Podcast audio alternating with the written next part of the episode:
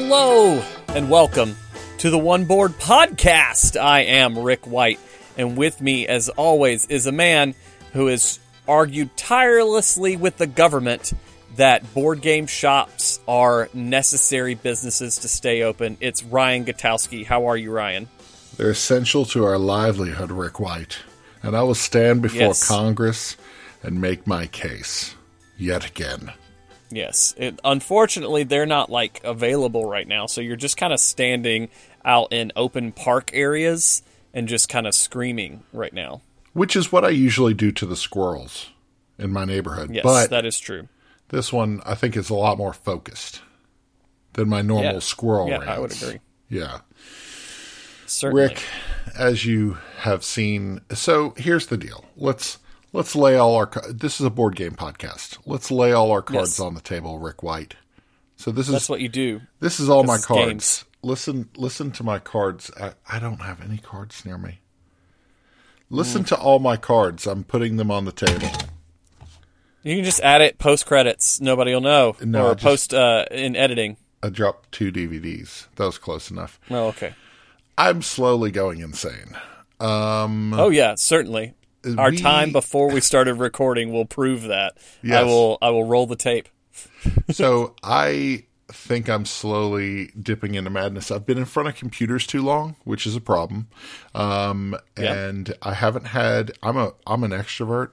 I'm I'm real extroverted, and I like people. I like being around people. I like giving hugs and, and fist bumps and uh, playing board games, and I haven't done any of that crap in a while. So, little yeah. little struggling over here, bud. Yeah, and Aaron has said if you hug her one more time, she will leave you. So that, um, yeah, she's she, she's threatened to punch me. Yeah, but, but yeah. she also so made it's bread. Getting, so. It's getting rough. She made bread today, oh, nice. which is yeah, it's very delicious. It was mm. yeah. Actually, good. you know if what? If it had been bad bread, like that could have led to some awkwardness that's hard to escape because you can't leave the house. Yeah, yeah, that's true. If it tasted terrible and I was like, this is all I can make a sandwich with, I'll slowly be spreading yeah. the P B and J all over the bad bread while I sob. I yeah. moisturize Maybe the bread with my tears. Maybe your tears will make it taste better. Yeah. Um, yeah. Actually, I'm going to, if I remember, I probably won't, I'm going to submit the uh, the bread recipe that we used in the show notes. So if you, you know yeah. what? This is the breadcast. Talking about That's it. What people want. People came here for They've board games. For what it. They got is cooking. Have yeah. you got? Have, so, you ever, have you guys made anything cool since you guys have been in in quarantine? Yeah, we've done a few things. I did. Uh, I posted on Twitter the other day that I did um, for breakfast. I did a scrambled egg recipe from Gordon Ramsay, and then a rice pudding Ooh. recipe from with rice cooked according to an Alton Brown recipe, and the rice pudding made from, I don't know if you watch Good Mythical Morning, but yes. the guy that runs the kitchen, Mythical Chef Josh, has been doing some quarantine videos, so he did one on stuff to do with rice. So we made a big old pot of rice and have been doing some of his recipes. That's really cool. That's awesome. Yes. And it's been good. That's good. Yeah, we uh, so Aaron made bread recently. Uh, Kendall made a couple cakes. Uh, let's see. Um, I don't think we've done anything crazy experimental. We busted open the grill, made some burgers the other night. Um, yeah. So you're for going for that quarantine thirty pound weight gain is what you're shooting uh, dude, for. It's going to be real bad. Here's the deal. We all know that when we get out of this thing, we're going to be a lot fatter. We're going to be slightly uglier. Uh, our hair, yeah. our hair is going to be disheveled. You know, um, but you know yeah. what? Everybody's in the same boat. You know, we're we're all in you know the what? ugly then, boat. Then you know what? I might fit in better. Is what I'm saying. Like this will this will work yeah. for me. This is going to um, level the playing field for a lot of people. Sweet. So, That's yeah. what we're looking forward to. All right, Ryan. Yep. So uh, I've been told this is a board game podcast. So um, I guess we should talk about board games. Those people so, were dirty liars. Oh, well then, this is this is about raccoons. Um, but uh, this is a podcast if, if this about was raccoons. a board game po- Yeah, if it was a board game podcast, we might talk about what we've been playing. So Ryan, yeah, what have pretend. you been playing? Let's pretend we've been playing stuff. Um, so yeah. prior to the quarantine, uh, we picked up the expansion for Unmatched, uh, the Bigfoot, and one of the expansions, Bigfoot versus Robin Hood, and it is very good. So first of all, I really dig the fact that Robin Hood and Bigfoot are are very different characters. Um, Bigfoot's brute strength, uh, he's got the jackalope with him uh, fighting on his side, and he's pretty awesome. He hits hard and runs around. Um, uh, Robin Hood has a band of four bandits with him. Aaron loves playing Robin Hood. Like, she has gotten really good playing Robin mm-hmm. Hood. And so the bandits, uh, they actually can take away cards from you and stuff and make you have some pretty tough decisions with their card, their deck of cards. Uh, it's a very good expansion. Like, I'm very, I'm a huge fan of Unmatched. And in fact, if you are listening to this about the time when it's released, uh, you can actually go over to our YouTube page or our Facebook page. We're doing a thing during the quarantine. Uh, we're actually doing a thing called Friday Night Fight, where Aaron and I go head to head or toe to toe with two different Unmatched characters. So it's been, uh, we had our first episode last Friday, and it was a, man, that was a crazy fight. Uh, it came, t- came down to the wire. I don't want to give away any spoilers, but watch the first round of Friday Night Fight. Uh, it was, it was a barn burner, if you will. So I don't know why a that's barn a thing. Burner. What is a barn burner? Yeah. What is, was that a thing that like, well, I mean, we've been talking to you about your arson, uh, issues. That's and how true. We need you to stop lighting so many barns on fire. That's so, true. Uh, the whole countryside. So. Yeah. Yeah, it's getting a little getting a little annoying. Yeah. Um, anyway, so that's one of the things we've been playing. What about you, Rick? Well, one of the things I've been playing, sir, uh, I've been... Sarah and I have been doing some uh, playing online, uh, in person a little bit. So um, one thing that we played was the third edition of Sherlock Holmes Consulting Detective, nice. Which is uh, Carlton House and Queens Park. So um, yeah, I, we like Sherlock Holmes. We've talked about it a lot. Really good game to play um, as a couple. Um, and it could be a nice thing for people to get away from computers. I think it's a really good quarantine game for families, mm-hmm. uh, for like your family. Kids that are about your kids' age would probably be best. Um, uh, they've also, something that's pretty cool, I think, they've released... Um, so the game comes with a case, ten case books, and each case book has newspapers, and it has a big map that you use for the whole game, and it's got... Um, Uh, a directory so that you can know where to find certain people. Yeah. Um, and those have been, uh, the case books are the only thing that have not been released online. So basically, if one of your friends owns the game, uh, you can play, you know, with a bunch of people all uh, through like Zoom or Google Hangout or something like that. And they can look at the, look at the maps, look at the newspapers, all that kind of stuff, which I think That's is pretty cool. cool. Yeah. And I think this would work really well. Um, so, uh, Carlton House, the difference here, uh, so the first version of the game was just standard cases.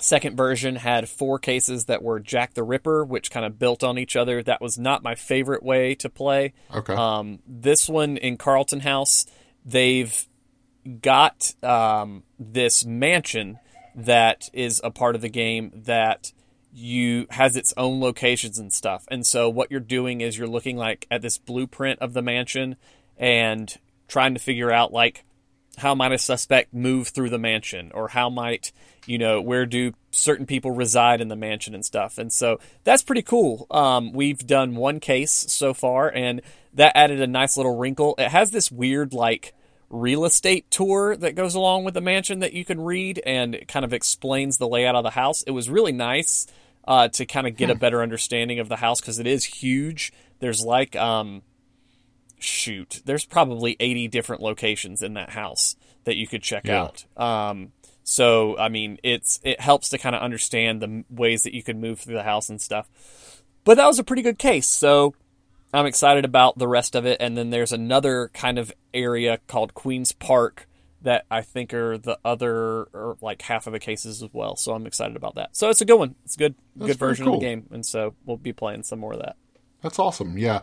We, uh, we've thought about breaking out into some of, uh, playing some Chronicles of Crime and things like that. Um, because uh, there's still a couple cases that we haven't played, so we may end up doing that this week. Um, I have been playing a new Rollin' Right and uh, been really enjoying oh, it, Rick. Oh, snap. Of course you have. Yeah. So, that's what uh, you do. Yeah, I'm working on the review for Truck Off the Rollin' Right. Um, this is a game that was originally, Truck Off was a card game, and I think, Rick, you actually had this, uh, you had won a copy, copy a couple of years back. But the Truck Off Rollin' Right is actually, it's really cool. I've never played the card game, but where this one really makes its mark is that you have, um, I think it's five, it's six different die, dice that you roll during a turn, and those die are different sides. So a four-sided dice, uh, six-sided die, eight-side, twelve-side, twenty up goes up to a twenty, and um, each of those die are representative of different stops on your little map where your truck is going to be going through the city, uh, stopping off and feeding patrons. And so it's your decision to we- whether or not you're going to take certain dice um, early or later in the round. Um, as you go through, it's got this almost, it's got the snake Um, pattern up at the top, and the game lasts twelve rounds or more, depending on, it's got to at least last twelve rounds.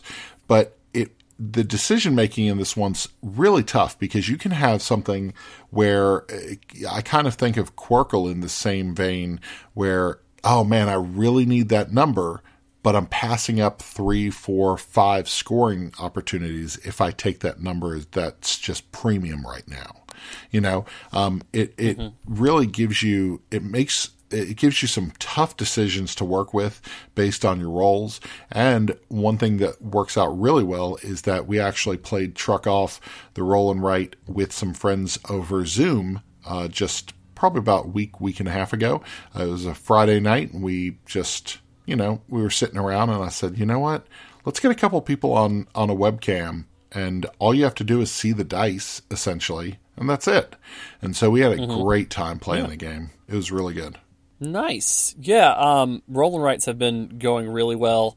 Yep. Um, in Zoom calls and stuff like that. Yeah. I had Truck Off. I can't remember anything about it. Uh, excuse me. Gosh, I got a, wake up, Ryan. Ah, ah, ah, ah. Sorry, just smacking myself a bit. Um, so, um, yeah, I had the game. I don't remember much about it. Um, I think it was one of those that didn't make it to the table, so it ended up at a board game flea market. But, yeah, the art was always really cool. The concept was yeah. really interesting, and it sounds like the Rollin' Right is a really cool execution of it. You know, some things, I think Rollin' Right just gives you... I don't know. I like it as a genre. I think it's... it is able to execute a lot of different themes and stuff really well. And, you know, the idea that you can include so many people in one game is really good. I like it. Yeah, yeah. Not quite tired of it yet. I'm yep. not obsessed with it like you and Bob are, but, you know, I, I, I enjoy mm, it. We do have a problem. Yeah. Ryan, the other day... I just scared the dog saying your name like that. Uh, the other day, me, you, and Bob uh, learned... Uh, the King's Guild on yes. Board Game yeah, you Arena, taught us. or I yep. taught you guys the King's Guild. Yeah, and I think since then we played it with uh, Seth and Mondo as well. Uh huh. Um, we played around, um, but the King's Guild is a game that I, I started doing Board Game Arena a while back, and then like at the beginning of this year, I think actually kind of during my Christmas break, I started playing on there a little bit more. Uh-huh. And this was a game on there that I that really caught my attention, and it's one that I really, really, really like. Um, I totally missed the Kickstarter for it. Um, it's a game that I had heard nothing about, and so when we when I started playing it on Board Game Arena, I was like, "This is a solid game." It really um, is. It's yeah. kind of got it's got a little bit of Splendor vibe to it. Got a little bit of you know uh, resource management kind of thing. I don't know what what games does it remind you of whenever you play. I don't know. It, it's it's got a lot of it's got a mix of mechanics. I really like the fact that you're collecting resources at a very slow, honestly, at a very slow pace because you're working mm-hmm. up towards something, and then something is somebody could come in there and swipe something out from under you, but you still have to be able to. So what I find myself doing is as I'm collecting these resources, looking at okay, I want this quest, and then also this quest is viable. because it shares some of the same resources. Right. It's a, I think the thing I like about the King's Guild is that it's a very tight game as far as resources mm-hmm. and, and what people can get. Nobody's running away with the game where it's like, oh, he has all the good stuff. Oh, look at how good they're doing. Like, I never felt right. that way in any of the games that we've played. Right, and you can't sit and hoard resources because yeah. then you won't be able to buy anything, so you won't be able to do anything. It's and I think one part of it that I really like is how all the elements kind of weave into each other. Like the um, quests, you know, have these special, uh, you know, when you have quests, you get items, and there are certain little icons at the top of the cards uh, for the quests that you complete. And um, you can use those uh, icons. You kind of count how many you have, and you can get... Uh, so basically, you're like heroes. I guess we should explain what that is happening in the game. You yeah. know, you're heroes, and you're kind of going on quests. You get items, or you're making items. I don't quite follow uh, sometimes, but in order to make those items, to go on those quests or complete the quests, you have to collect resources, um, and you spend the resources. When you uh, complete a quest, uh, you get an item. Uh, a particular item based on the type of quest that you completed. Those items can be things that give you like more resources, or they give you more money. You also get money when you complete the quests. Um, and money can be used to buy rooms, because you also have a tableau where you're kind of building up this little house, I guess. Yeah. Um, and you can build up on your tableau, and those rooms will give you victory points. Um, you also can recruit people, specialists, to be part of your uh, your group, and so you'll add those to your tableau as well, and they can do things like every time you get resources, you get like one extra of a particular type of resource, or maybe they reduce the cost for making things. Uh, Ryan loves to use the uh, thief, is that what it is called? Or the, yeah, the bandit thief. or something? I, th- I think it's the thief. Um... Yeah. I don't know. It, Basically, he, he's yeah. a big jerk. Yep. Yeah. And, and it means that whenever I, if Ryan puts a particular token on cards, I have to pay him in order to make that particular item. Um, and so all these different things kind of weave together. Um, there's some, you know, you can kind of keep an eye on people of what they're trying to get, and maybe try to block them, especially on Board Game Arena, where it's easy to kind of go back and look at people's moves and see how many resources they have. Yep. Um, so I am not particularly good at the game. I've probably played it twenty times, um, which is a lot for me for a game like this. Um, I'm not great. I've maybe only won once or twice, um, but it's really fun. I have a good time every time with it. Um, you know, I try different strategies each time I play. Um, I still haven't done very well, but um, I really enjoy it. Yeah, it, it's it's really a good game. I was not a fan of the artwork and stuff like that. It it is one that I've never even seen it. Like, I didn't even know the game yeah. until you were like, you need to play this. So if you're on Board Game Arena, go ahead and check that out, because it's a really fun game to play. So certainly. Cool. Well, Ryan, we are going to transition now into an interview. You know, with this quarantine time, or social isolation, or whatever you call it, has been tough on a lot of people. Um, but I am going to sit down and chat with Andrew Miller of And He Games, um, and talk about something that he's doing with his Kickstarter that is really unique, um, and something that I really like. And I hope that we see more stuff like this in the board game industry. Um, we've already seen board game, you know, there's been a lot of companies that have been very, very generous with yeah. print and plays and stuff like that during this time, and I definitely appreciate that. But I wanted to highlight some of the stuff he's doing, um, and kind of give him some recognition for that. So on the other side of this break, you'll check that out.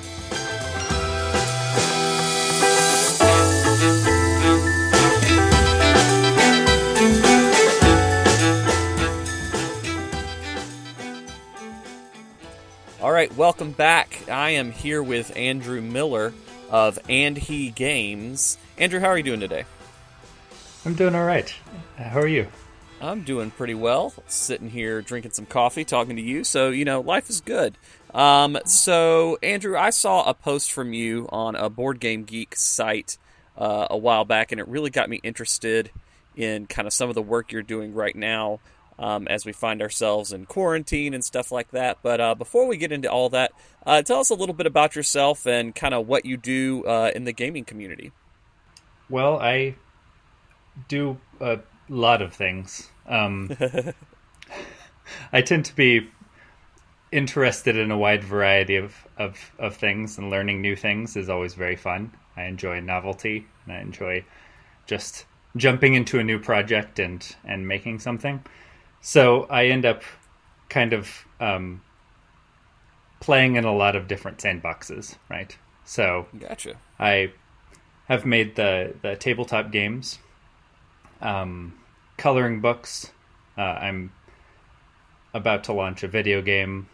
I do a lot of different things because it's all really fun, and the difficult part is like reducing the things I want to do down to what I actually can do. So. Oh, okay. I gotcha. Yeah, and, and I mean, your website, you know, for Anti Games is full of all kinds of stuff that shows you, you don't quite limit yourself to just one lane of gaming. You're kind of all over the place.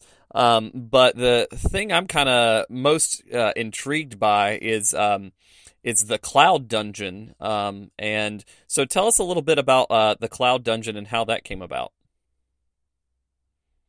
Well, it was...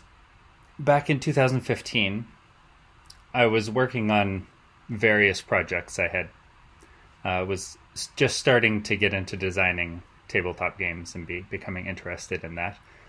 And I had several prototypes, and I wasn't really committed to any of them. And I gave the Cloud Dungeon to a friend of mine, and just, you know, give it a play. Let me know what you think. And promptly forgot I had given it to him.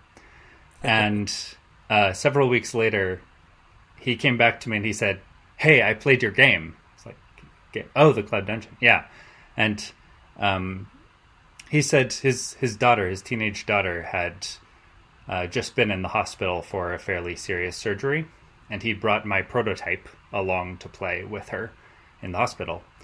And he told me, you know, that she's a teenager now, and he said it, it had been years since I'd read a book to her or, you know, spent that kind of time together. But when we were playing Cloud Dungeon, it was like we were sitting together, reading a book together, playing a game together, coloring, and spending time as father and daughter.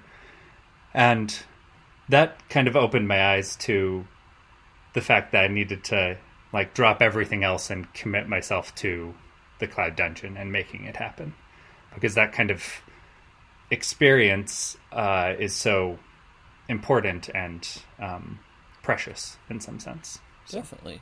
Yeah. And, you know, for those that might not be familiar with it, it seems like it's kind of like a family's introduction to almost a role-playing game, something that incorporates things as simple but satisfying as, you know, coloring and using scissors and tape and glue to cut things out and uh, create your character, um, and but brings it to life in this adventure.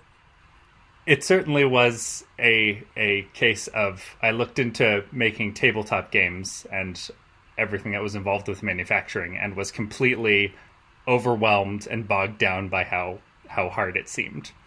And so I I kind of stepped back. I said, "What can I make?" Um, and well, I'm, I'm trained as a, a graphic designer, so I could make a book. Um, so I had to figure out within that constraint, how can I make something that's a game and a book? And I had seen these, they're called Wreck-It journals. I was browsing mm-hmm. Barnes and Noble, and, you know, they're kind of like, oh, tear out this page and chew it up, or, you know, stand, you know, step your, your foot in mud and step on this page.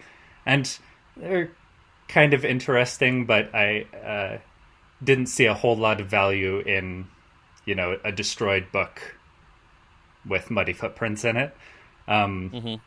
But I did see that kind of like, I had this idea of a book that as you play through, it kind of is, is destroyed and cut up. Now, you don't have to do that with the Cloud Dungeon, and a lot of people keep their book pristine because I, I provide printouts and stuff so that you don't have to cut up the book if you don't want to.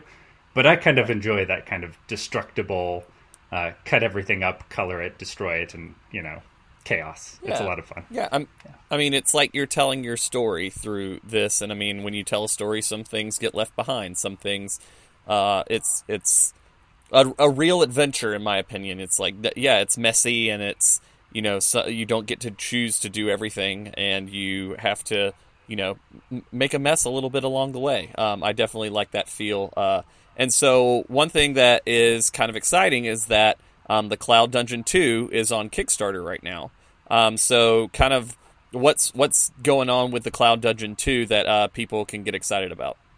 Well, uh, Cloud Dungeon two is something I've wanted to make for quite a while, because the Cloud Dungeon is a really good introduction to the system, uh, or the way of playing these games, where you cut apart the book, you color, you customize your characters with armor and weapons and stuff. But there's a lot of design space there that I want to kind of push out into. And so one of the things that I, I realized while I was playtesting the Cloud Dungeon uh, is... everyone has their own character in these games. So everyone is working on their own little creative project. And a lot of times players would get up and they'd walk around the table and look at everyone else's character when they were done, which was a lot of fun. But one of the things I think a playtester mentioned was, boy, I wish we could work on something all together. And so that's what I'm incorporating with the Sunken Dungeon, is in the Sunken Dungeon... you're traveling down under the ocean, and you all have your character cards. You have your, your characters, which will get, you know, colored and destroyed, and horrible, ridiculous things will happen to them. But you also have the submarine, which is like a full-page picture of the submarine that you can all work together, that you can color, that ridiculous things will happen to. And that's really what I wanted to push with the Sunken Dungeon is... we all have our own characters that we can, you know, make any way we'd like to. But we also have kind of a shared uh, creative project that we're working on throughout the course of the game that is ours and that is unique to our group, you know. So at the end, we will have this submarine that we all worked on together, and that will kind of be a... a uh, this piece of art that we all... did together. I, yeah. Very much a, a lot of the things I do have to do with not only bringing people together, because that's, you know, every tabletop game brings people together, but uh, also encouraging creative play. And Definitely. Um, when I was playtesting Cloud Dungeon and Expelled, Expelled is also a, a uh, papercraft game that's kind of like remedial school for Harry Potter, Hogwarts, basically. Like, you didn't make it into Hogwarts. Yeah. Um, when I was playtesting these, I would see it over and over again where a, let's say a, a older person was coming to uh, be a part of playtesting, right? And, mm-hmm. uh, you know, older in the sense not, not a child, right? Because children love these games. They just jump right in. They get it, you know, cutting, cutting paper, coloring. Yeah, this is, you know... the playground that the children are very used to. But uh, a lot of adults kind of, you know, you'd see this guy come up and say, hey, would you like to play test my game? You color your character and stuff. And you'd see him go, you know, put up his hands and a look of panic come into his, his eyes. And he goes, no, I, I can't draw, I can't draw, I can't even draw a stick figure, you know? Right. And after I, you know, reassure him that he doesn't have to draw anything, he can just, you know, play the game without doing that. You know, at the end of the game, the guy had, you know, a, a character who was in a prison outfit, was a zombie, hallucinating constantly, and had a skull for a head, you know? Yeah. So it's really a safe space for adults to be able to explore creativity, even if they are uh, intimidated by it or concerned that maybe they um, aren't able to do that, you know? Definitely. Yeah, I mean, and... I just love the, I mean, your game is so playful, I think, is what I like about that. You know, for those that think of role-playing games, it has certainly expanded out of the Dungeons and Dragons, goblins, elves, you know, monsters universe. There are plenty of other options, but I think people still have this hesitation and this, there's, you know, this stuff comes in big fat books and you've got these big long instructions that you have to set up. And that's not what this game has. I mean, and I love just like the simple setup of uh, when I was reading, you know, you roll your dice to figure out things that are parts of your characters, and spoiler, s- mild spoiler, can I share some of them that I, I think are hilarious? Is that allowed? Oh, um, please do. Please do. um, just, uh, sorry, my, my thing is taking a little while to load, but like, is a cyborg, you know, pretty, pretty standard, um, has, um, is not human, but then other options are has a unibrow, or um, has a fake forehead on their head, or I think my favorite is has googly dip pip. I don't even know what that is, and I'm, I don't think I'm supposed to know what that is, but I just love that idea of you just have a, it's silly, don't take it too seriously, we're going to color, we're going to make these characters out of paper, it's going to be a great time. And I think in in the moments that we find ourselves right now, there's a lot of families out there, we're stuck together, we let's do something fun together. You know, you're for many children, they're sitting in front of a computer all day. You know, this gets them away from a computer, sits them with the family, and I think it's really great. Um, you know, one last thing before you go, um, I, I wanted to kind of acknowledge you for how generous you've been during the quarantine time. Um, can you tell people a little bit about what you're offering, and um, not just with your quarantine pack, but also on your Kickstarter? Sure.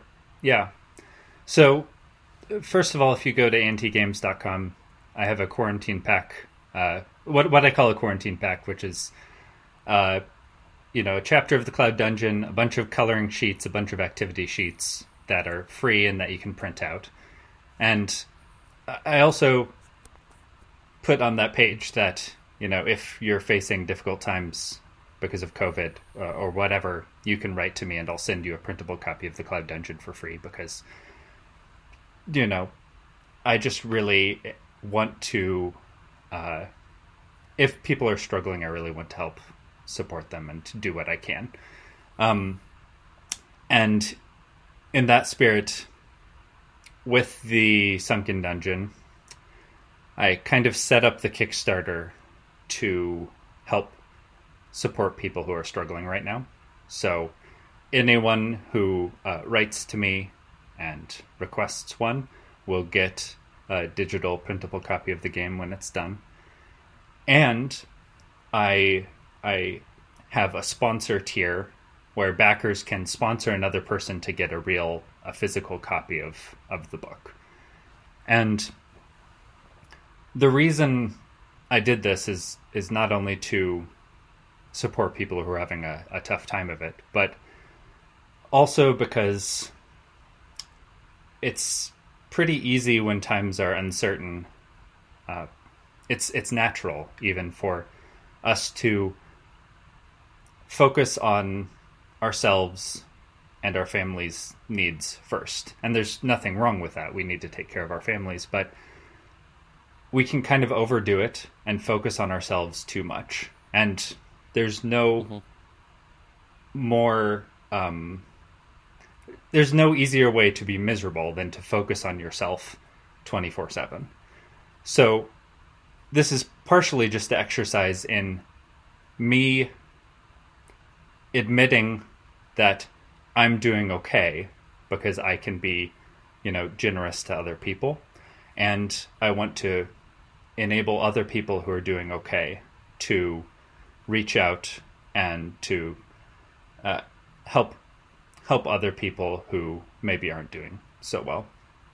I, I think about, like, you know, when this sort of thing happens,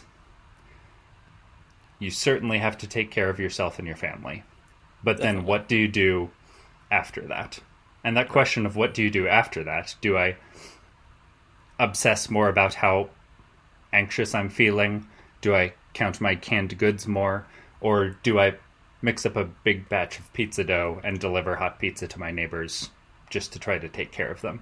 And when I do something that's outside of myself, when I turn kind of outward again, then I'm happier and I get to take care of someone else, and I feel more generous for everything. I mean, I feel more grateful for everything I have, because I've just admitted that I have enough and I have more than enough because I can share with someone else. So I wanted to open that up to other people, to say, be able to say, I have enough and I have more than enough, so I can share with other people. So that's really what I'm trying to do, is to enable other people to, to be generous, to share, and to turn out from themselves during these uncertain times, and to help someone else, even if it's just in a small way. That's awesome. Well, and I've seen our community be very, you know, inspiring as far as how, you know, I'm seeing print and plays all over the place, and, you know, some generosity from bigger companies to smaller companies. It's been great to kind of see that. Um, and in a time where finance, finances may not be great for people, but the need to play together is there. Um, it's been really wonderful. So um, I want to thank you for your generosity to our community and all the great stuff that you're doing. Um, if people want to check out your Kickstarter, um, they can look for the Cloud Dungeon two on Kickstarter, if I'm uh, if I'm correct, and head over to and he games dot com. That's the word and, the word he, and the word games, um, because I can tell you that if I hear that, I'm wondering what the heck I'm saying. Um, but... Um, Yeah, uh, Andrew, thank you so much for hanging out with us today and sharing a little bit about what you're doing. Well, thank you so much for having me and for doing what you do, which is uh, very generous and, and very important. So I really well, appreciate thank you. you. Thank you. Have a good one. You too.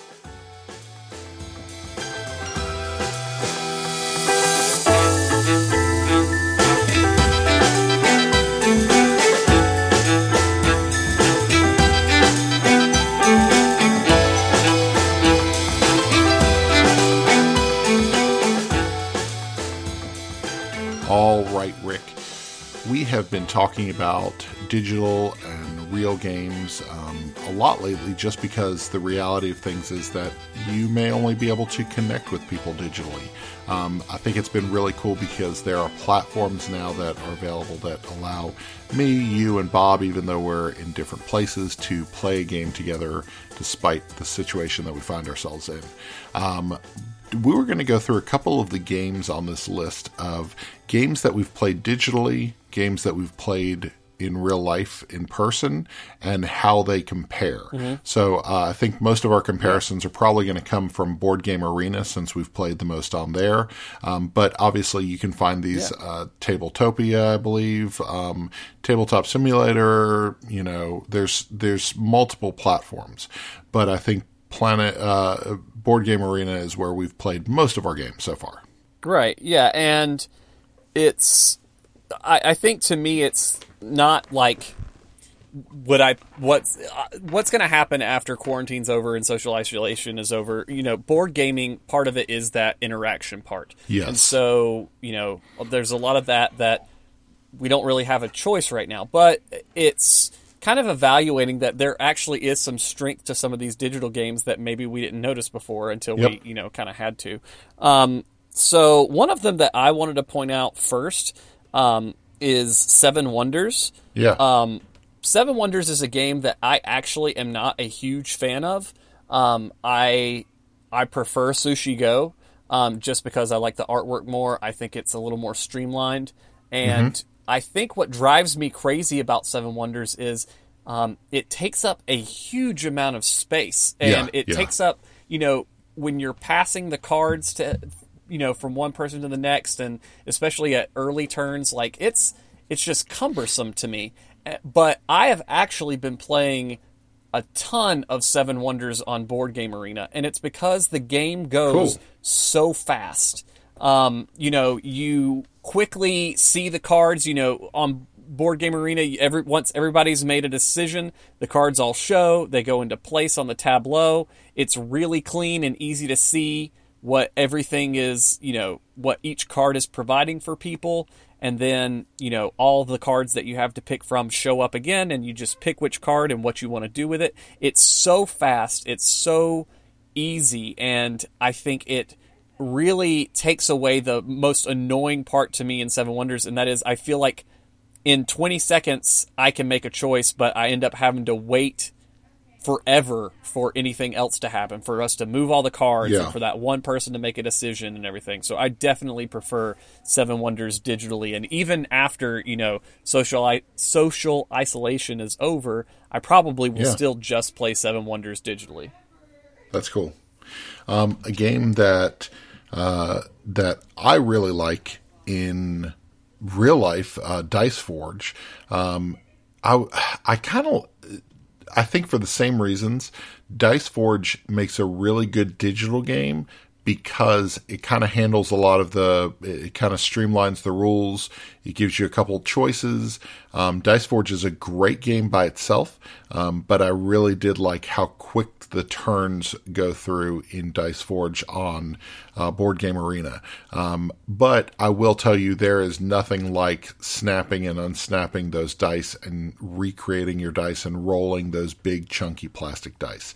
So for obviously for oh, yeah. tactile reasons, Dice Forge is way better in hand, but I was I was really impressed with how Dice Forge translated to the digital arena and how it worked and how it was it was pretty seamless. Um, I thought that it would be a lot more cumbersome, uh, honestly, when we jumped into our first game about two weeks ago. So Dice Forge is yeah, one definitely I, you need to check out. Yeah, I definitely like Dice Forge digitally. I actually haven't played the tech, the board game version. I've only done digital, okay. um, and it's. It's really good. I think I, I, I'm hesitant sometimes with digital games to do dice games just because, I don't know, I have this dis. I don't like dice sometimes anyway just because of the randomness factor, and I have this distrust yeah. of randomness in a digital format. Computers. I'm like, I don't trust that you're actually being random. Um, you think I'm the very, computers very, are taking uh, us over? Yeah, yeah, I do. Yeah, yeah. I'm very, very, very skeptical. Those motherboards are coming to kill us. Um. Yeah, yeah, exactly. Um, it's Skynet. It's going to start in our board games and then take over Absolutely. From there. Um, That's how it happens. But uh, but it's good. I think it's fun, and you know, it's one of those games that you don't. Obviously, luck is involved in how you perform, but you can control it a yeah. little bit. So if you lose, like, you can't get too frustrated because you're like, uh, it's dice. You know, what are you going to do? Yeah, yeah. Um, but it's good. I like it. And I think um, for the same reason thing, that you're. Oh, I was going to say for yeah, the ahead. Same reason while we're talking about dice, Can't Stop. We played, uh, we had just a couple minutes before one of us had to jump offline the other night. We just played Can't Stop for a couple minutes. It's so silly, so fun. You know, you're risking, you know, and it, I, I am not suspicious like Rick is of the, the motherboards coming to you get us be. And And be. and cheating at games, um, but Can't Stop is uh, is just silly fun. You're rolling dice and you're trying to take those dice com- die combinations and make things happen with them um, in order to get three of your climb three of the uh, of the vines. It, it was good. It, it's a fast, fun game, and I actually enjoyed playing it digitally a lot more than I expected. So, yeah, I like Can't Stop a lot. Um, that's I think the first time I ever played Can't Stop was on Board Game Arena, and I ended up a few years back three D printing my own Can't Stop game with nice. Like a little board and little cones and stuff. Yeah, yeah. Um, just because it's it's it was easy to make, and I wanted to try out our three D printer at school, and I was like, yeah, this will work. Um, and it's fun. I really like it. Um, and like you said, it's quick. Like I think a big part of it for me. Games that can happen quickly are a, are important for me because I don't always have big chunks of time to sit. Sometimes, like yeah, King's Guild yeah. takes over an hour usually, and so sometimes I have that time. But uh, if I can squeeze in something, you know, during a lunch break or something like that, that that's what mm-hmm. I can do it is on Board Game Arena. Um, gotcha. One thing I will say that I certainly prefer a real version of are like card games. Um, yep. So like, and, and part of that's because a big it thing with card games is that social aspect. Like, you know, trick-taking games, part of it is being able to talk a little smack and kind of have that yeah. eye contact when you play that one card that's going to ruin somebody's plan or something like that. You know, you want to have that element. So, like, um, I've tr- tried six Nimitz on uh, yep. uh, Board Game Arena, and that's got a bunch of different names. Um, you know, it's got a bunch of different versions, but basically where you put cards down and you don't want to, you've got like four groups of cards, you put cards down in ascending order, and you don't want to put down the sixth card in a group or you got to take them all kind of thing. Yeah, um, yeah. I really like that part of the game where you're surprised that you ended up having to take a group just the way that the cards got laid out. Like, in real life, having somebody do that, you're like, oh, you sneaky, uh, and it's kind of fun. Yeah, yeah. But when it just happens digitally and there's nobody to look at, you're like, that was frustrating and annoying. Like, I, yeah. I just lose any pleasure at all in the game. Um, so I, I kind of have the same thing with Red. Yeah, go ahead. Also with card games, I really like having a card game in my hand. You know, shuffling mm-hmm. the cards and reordering them and what do I want to put. Sometimes I find myself, whenever I play in a card game, putting a couple cards on the table and being like, I think this is my next turn. You know, so I think card games like that, uh, I would I would imagine holding the cards makes it for a better game. Yeah, and, and like Red seven was the other one I tried out that it really didn't work for me on Board Game Arena. The one card game I've really liked is, um, I mean, I guess you can call Seven Wonders a card game, so that one. Um, but uh, Lost Cities I've really enjoyed on Board Game Arena. Um, I think it's, again, partially because it's quick and I can take my turns really fast. Um, I would say I kind of equally can do digital or in-person version of Lost Cities. I I, I like that one a lot on okay, Board cool. Game Arena. Yeah. Um, I would say uh, there's the game Tokaido. Is uh, Tokaido is a very chill, very, you know, wandering across the uh, Japanese countryside. Um, Tokaido makes for, I think, the elegance of that game translates very well to digitally, uh, digitally, and it's not a high-stress game. So I can see sitting there playing online and just sipping some tea and hanging out. So I think that one's a good translation. And that's one that you've actually yeah. played a couple times, right? Yeah, yeah. Um, Tokaido is one of my favorite board games, and um, I've played the app version a few times, just kind of hanging out. I mean, solo mode, but I mean, it's beautiful app. If you like playing board games on apps, that's one that I highly recommend.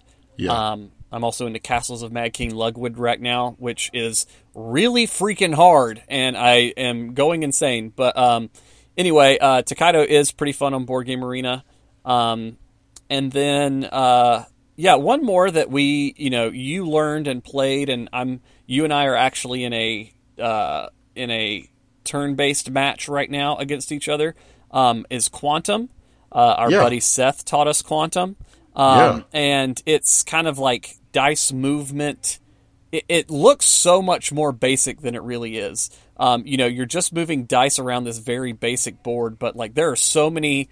I've never seen more button options at the top of a game of things I can do on my turn than I do in a game yeah. of Quantum. Yeah.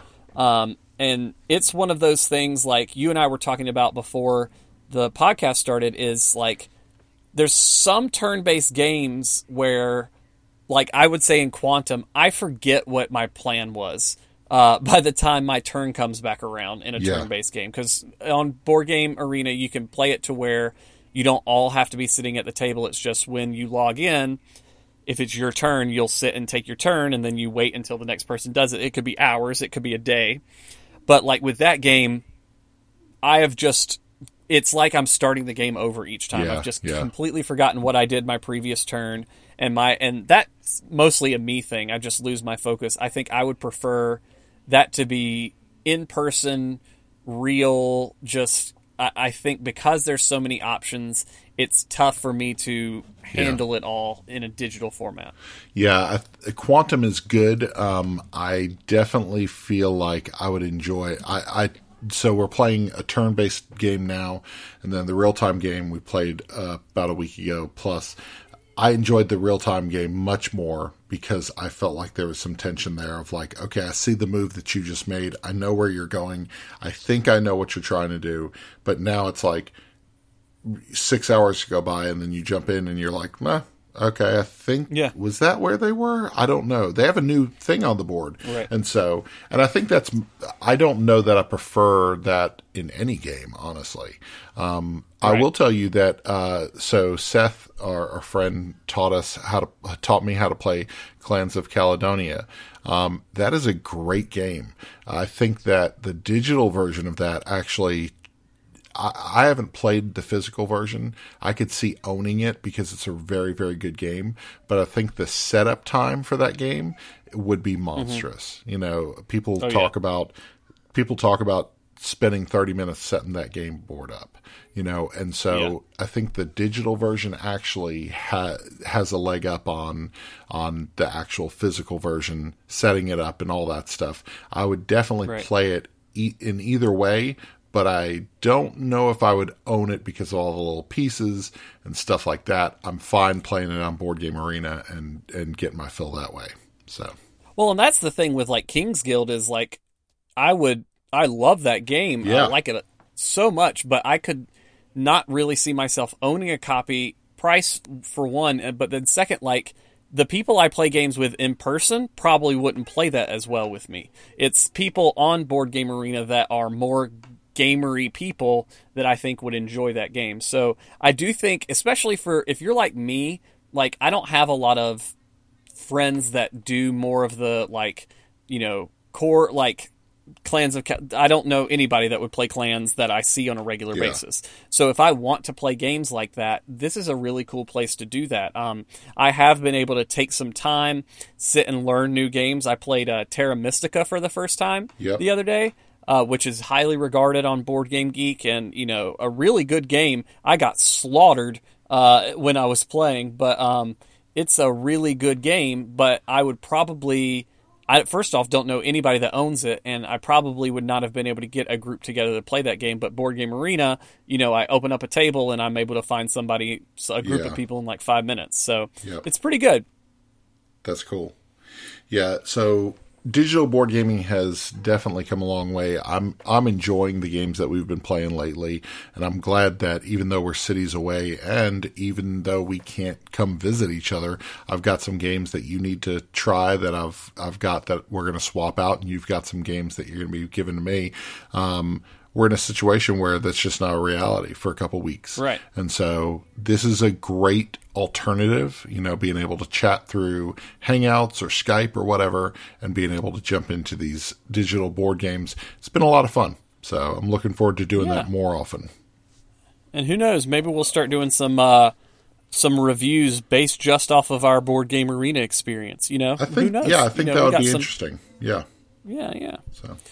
Awesome, Ryan. Well, you know, that is going to wrap up our show. Um, you know, I know people want to hear us more, but, you know, there's plenty of options. We've got so many episodes that you can go back and listen to of this show before we went insane. They're probably yeah. better.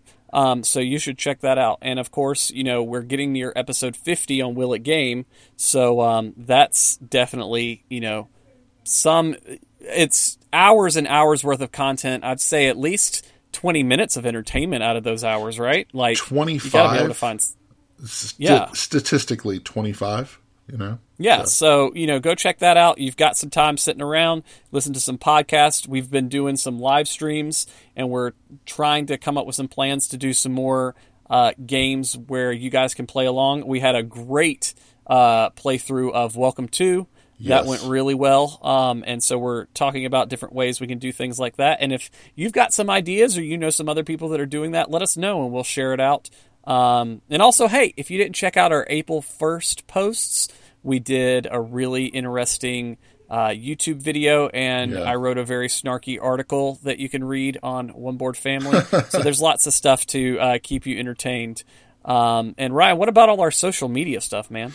Man, social media, you can find us on Instagram, YouTube, Twitter, Facebook. Go to at One Board Family. And if you jump in now, you'll be able to see as we transition to a brand new logo for the first time in uh, four years, somewhere around yeah, there. So anyway, get um, the upgrade. Yeah, so we've got a new logo that we're moving forward with, and so we're going to be uh, we're going to be unveiling that over the next couple of uh, days. And so be sure to stay tuned to that and check us out. And uh, find all your board gaming desire, wants and desires. Yeah, let's say that. Over at uh, yeah, sure. one, one, why not? Yeah, that doesn't sound creepy at all. Um, over at yeah. one board family dot com, uh, so you can you can find news, reviews, interviews, and of course this podcast over there. So, yep, yeah, that'll do it, Rick. And indeed, and until next time, Ryan, we will see you at, at the, the table. table.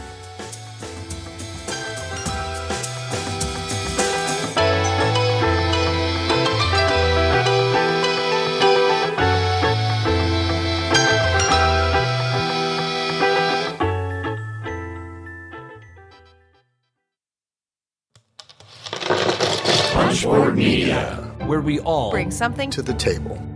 Pull up a chair at punchboard media dot com.